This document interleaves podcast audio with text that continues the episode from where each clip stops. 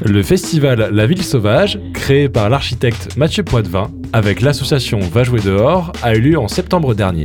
Trois jours d'échanges, de rencontres, de convictions et d'émotions pour penser et définir les contours des villes et du sauvage à travers l'art, l'architecture et l'urbanisme.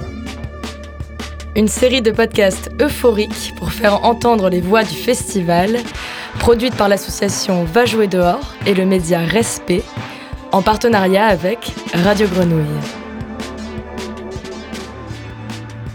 Duo d'architectes, d'urbanistes, d'artistes ou d'élus, pendant le festival de la ville sauvage, les tandems ont été une série de débats contrastés et improbables, des rencontres inattendues entre deux personnalités invitées pour la complémentarité de leurs profils, origines et convictions. Le temps d'un tandem, ils confrontent leurs idées et idéaux pour permettre une évolution des points de vue sur la ville et ses habitants. Un échange modéré par l'architecte Mathieu Poidevin, le journaliste Philippe Tretillac et l'architecte et psychologue clinicienne Manuela Franzen. Pour ce septième tandem euphorique, le Festival de la Ville Sauvage se penche plus particulièrement sur des projets d'urbanisme innovants, mêlant art, culture et écologie. Maud Le Floch est urbaniste de formation. Elle est la fondatrice et directrice du POLO, Pôle Art, Transition et Urbanisme, qui se donne pour mission de soutenir la création artistique en milieux urbains et le développement des métiers liés à l'urbanisme culturel en France et à l'international. C'est en Italie qu'Andrea Bartoli a développé un lieu unique au cœur de la Sicile, le Farm Cultural Park, un centre culturel créé en 2010 qui promeut et développe de nouvelles méthodes éducatives telles que l'école d'architecture pour les enfants ou encore l'école de politique pour les jeunes femmes. Et nous accueillons Maud Le Floch qui a eu l'élégance de choisir un bracelet assorti à sa jupe, ou l'inverse. Pas fait exprès. Et Andrea Bartoli de Farm Cultural Park. Bonjour et merci beaucoup à vous d'être là. Merci de m'avoir invité. Bien, donc en quoi est-ce que l'espace public peut-il être une source une façon plus libre de concevoir la ville pour l'un et pour l'autre Moi, je suis urbaniste, j'ai une formation en aménagement du territoire. Et qu'est-ce qu'on apprend en aménagement du territoire À tout considérer? À considérer les systèmes, les écosystèmes. On, apprend à considérer le, jeu de domino, le risque du jeu de domino. Et ça, donc, c'est une espèce de chose que j'ai euh, dans les pattes depuis euh, toujours. Et c'est comme ça que je crée le polo, pôle art urbanisme, avec l'idée de mettre des artistes, le monde artistique, dans les jeux de domino. Je vais me présenter. Je ne suis pas un architecte, j'ai un emploi normal. Il y a 12 ans, ma femme et moi, nous sommes rentrés en Sicile et nous avons décidé de ne pas nous plaindre, de, mais de changer notre vie. Nous avons fait des efforts, nous nous sommes engagés à faire quelque chose pour nous, mais aussi pour les autres. Et nous avons fondé le parc culturel Farm, qui est un centre culturel indépendant. Ni l'un ni l'autre ne répondait à ma question. Tout ça, c'est merveilleux. Le polo, c'est merveilleux. Farm culturel park, c'est extraordinaire. Mais comment l'espace public peut être un vecteur de renouveau et de réinvention en, pas réinventer la ville en façon Paris, mais réinventer de la ville par rapport à notre futur commun. Le comment, euh, je serais euh, bien empoulée pour répondre au comment. Je pense que personne ici ne saurait dire comment. Et, euh, donc c'est cette idée de réinvention de l'espace public comme le grand commun, alors qu'il est en train de se fondre et de fondre tout court. je pense qu'aujourd'hui, il y a déjà à se mettre en position d'alerte. Donc euh, déjà, on met une alarme. Ensuite, une fois qu'on a mis l'alerte et qu'on a compris qu'on était dans l'alerte rouge et qu'il euh, y avait urgence et intérêt à agir parce que les rétrécissements étaient immenses à l'œuvre, que les pénuries de ressources, de moyens étaient, euh, étaient partout en place, aujourd'hui se mettent en alerte et ça veut dire donc descendre de son cheval descendre de son cheval pour retrouver peut-être l'espace public.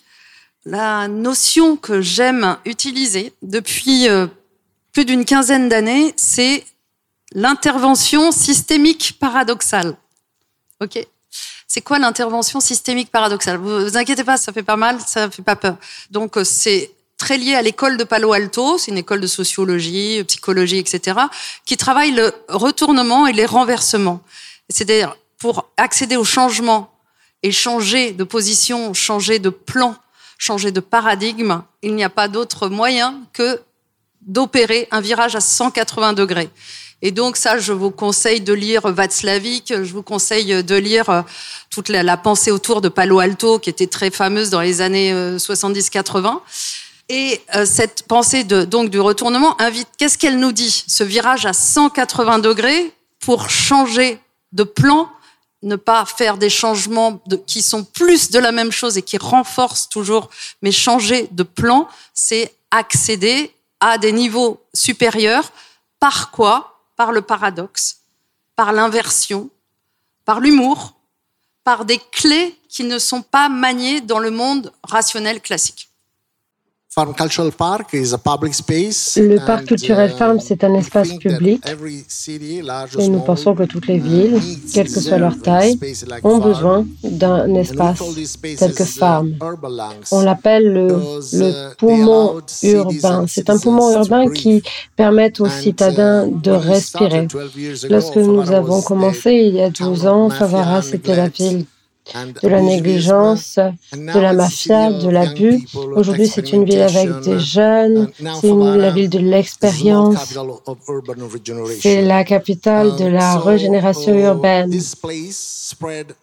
Et cet espace a euh, généré de l'enthousiasme, de la confiance. Et ce qui est très important, c'est que les gens de Favara ont euh, tout fait pour participer à ce projet. C'était comme un rêve individuel ou un rêve collectif. Les gens sont devenus les agents de changement dans la ville. Comment est-ce que les gens se sont saisis de ça? Parce qu'on peut imaginer qu'on lance cette initiative, mais c'est pas parce qu'on commence quelque chose quelque part que forcément les autres nous rejoignent dans cette action. C'est vrai. On a commencé à partager tout ce que nous avons, le temps, la uh, patience, l'espace. Um, on a commencé à inviter des gens comme vous. Um, uh, Et on a un proverbe ici en Sicile qui dit Restez avec des gens qui sont meilleurs que vous et qui et payez leurs um, factures. Et c'est ce que nous avons fait et c'est ce que nous continuons à faire. Nous invitons des gens qui peuvent nous inspirer, qui peuvent partager leurs compétences, leurs capacités et ensemble nous faisons quelque chose du travail avec nos enfants, avec la population de Favara. Et entre nous, je me suis rendu compte que lorsque l'on participe à un projet aussi complexe que celui de la régénération urbaine, il faut passer du temps avec des gens qui sont moins intelligents que vous et payer des dépenses en plus. Alors, je ne vous parle pas de payer euh, le café au bar. Vous devez éviter d'être offensé si des mots blessants sont prononcés. Vous devez éviter de pointer du doigt les gens qui font une erreur. Et quelquefois, vous devez également vous excuser, même si vous n'avez aucune raison de le faire. On voit que dans les images que vous avez exposées, l'interprétation artistique des bâtiments les a transfigurés et les rend désirables, les rend magnifiques, en tout cas les rend joyeux. Est-ce que vous pensez que la dimension artistique de l'architecture est manquante et comment est-ce que, est-ce que vous pensez que c'est quelque chose qui est fondamental pour euh, transfigurer les villes aujourd'hui Moi, j'aime pas ta question. Mais c'est pour ça que je te la pose. On est encore sur la question d'embellissement. Mais la question de l'embellissement aujourd'hui n'est pas, mon avis, euh, la bonne question. Je vais vous raconter l'histoire euh, qu'on a portée euh, ces trois dernières années autour d'un projet qu'on a appelé le Parlement de Loire. Alors, il ne s'agit pas d'architecture à proprement parler, il s'agit euh, d'un paysage, il s'agit d'un paysage de l'alerte, et euh, sur lequel nous avons imaginé une fiction. On dirait qu'on ferait un Parlement de Loire. Donc vous voyez l'histoire du paradoxe, tout ça, d'inventer euh, des inversions, des retournements, c'est un truc qui n'existe pas. Un Parlement du fleuve, un Parlement d'une entité naturelle, et d'en faire une fiction. On a euh, demandé à Camille de Toledo, qui est un écrivain euh, qui a fait euh, fameux, qui, est aussi juriste, de nous accompagner dans cette démarche et d'imaginer cette fiction et donc qui est quelque part œuvrière. Je, je m'adresse à Mathieu, œuvrière, qui est à l'œuvre, qui qui performe, qui fait avancer les hypothèses de retourner aussi des positions anthropocentrées vers des positions écocentrées. Et d'un projet fiction, on dirait qu'on ferait un Parlement de Loire avec des auditions, des auditions de Bruno Latour qui a travaillé le Parlement des choses, comment reconnaître les autres qu'humains, comment est-ce que le fleuve pourrait avoir une personnalité juridique, comment est-ce qu'elle pourrait avoir des voix, comment elle pourrait avoir des droits, comment les entités qui constituent le milieu pourraient se retourner et être présents et siéger au conseil d'administration de l'agence de l'eau, euh, de l'établissement public Loire, etc. On en a fait un projet urbain. Et avec l'idée, à partir de cette, de même pas cette architecture, cette idée de cette fiction, de construire un parlement de Loire, un lieu de rencontre, un incubateur euh, d'idées, euh, un resto pour, voilà, cette approche fait des petits, puisque je sais que Mathieu Simonet, lui, il est en train d'essayer de travailler sur un espace juridique des nuages, hein, puisque les nuages n'appartiennent à personne et ça pose un certain nombre de problèmes. Moi, je voulais poser une question à Andrea. Elle est très simple. C'est comment la constitution de cet espace euh, artistique euh, a chassé la mafia de la ville? We have to understand what is mafia now. Euh, ce qu'il faut comprendre, c'est le, ce qu'est la mafia aujourd'hui. Uh, Laissez-moi vous donner un exemple. Demain, nous allons lancer une guerre contre l'autorité en charge du patrimoine culturel. Ils ont euh, fermé un espace destiné aux adolescents, un espace appelé Mazzarino, qui euh, est un bâtiment fermé depuis 25 ans. Et il y a trois ans, ils ont fermé le bâtiment. et euh, nous, nous avions décidé d'ouvrir un espace destiné aux adolescents. C'est un espace que nous avons appelé plural, puisque, ou plutôt des plurals, ce sont les jeunes qui sont la génération Z, qui viennent après les millennials. Et donc, nous avons travaillé avec 1200 adolescents nous avons euh, rassemblé plusieurs écoles et ensemble, nous avons aménagé l'espace Mazarino. L'autorité du patrimoine culturel nous a obligés à fermer cet espace. Uh, Alors, s'agit-il de la mafia Nous sommes toujours en lutte contre la corruption. Mais pour répondre à la question de um, Mathieu, nous utilisons l'art et la culture comme des outils pour encourager les gens à réfléchir, afin qu'ils puissent comprendre où ils vont, ce qu'ils font, afin qu'ils puissent avoir une position, afin qu'ils réfléchissent à leur vie. En ce moment, nous euh, accueillons euh, une exposition qui s'appelle de 1 à 100 euh, radical chic et donc de 1 à 100, quelle est l'importance du genre dans votre vie? Nous souhaitons promouvoir le débat, nous souhaitons qu'il soit moins abstrait. Et euh, aujourd'hui, nous sommes présents dans une dimension spécifique de votre vie. Et c'est ça qui est important. L'espace public, c'est ce qui crée du lien finalement, et la rue, qui est l'espèce de colonne vertébrale de la ville dont on parle pas. J'aurais aimé vous en parler parce que sans rue, finalement, il n'y a pas de ville. Ça n'existe pas. Une ville sans rue, ça c'est pas possible. Et donc, j'aurais aimé qu'on parle de la rue, peut-être qu'on en parlera plus tard, ou alors si vous voulez bien me répondre à cette question. Et ça sera la dernière, parce qu'après, on va enchaîner sur l'autre tandem. Merci en tout cas. Je voulais te répondre, Mathieu, parce que je suis pas d'accord. Il n'y a pas pas de rue. Il y a des rues. Il y a des rues, mais elles sont aujourd'hui, globalement à Marseille, elles sont pas données aux piétons. Elles sont pas données à l'usage, c'est des voies. C'est ça qui est différent, c'est des routes. Passer de la route à la rue, ça c'est différent. Ça, on laissait de le faire, on l'a fait sur Euromède. Donc il y a des rues. Je suis pas d'accord, mais au-delà de la rue, c'est la place. Et la place, le forum, c'est ça qui est essentiel. C'est vraiment le lieu de rencontre qui n'a pas forcément d'usage préconçu et qui a toute la générosité qui permet d'accueillir à long terme. C'est d'ailleurs ça qui résiste dans les villes, dans les villes antiques jusqu'à aujourd'hui, c'est les forums.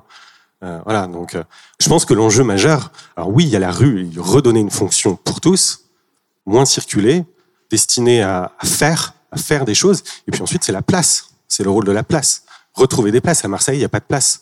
Tu comptes, euh, tu vas du de Castellane au quartier sud, il n'y a pas une seule place.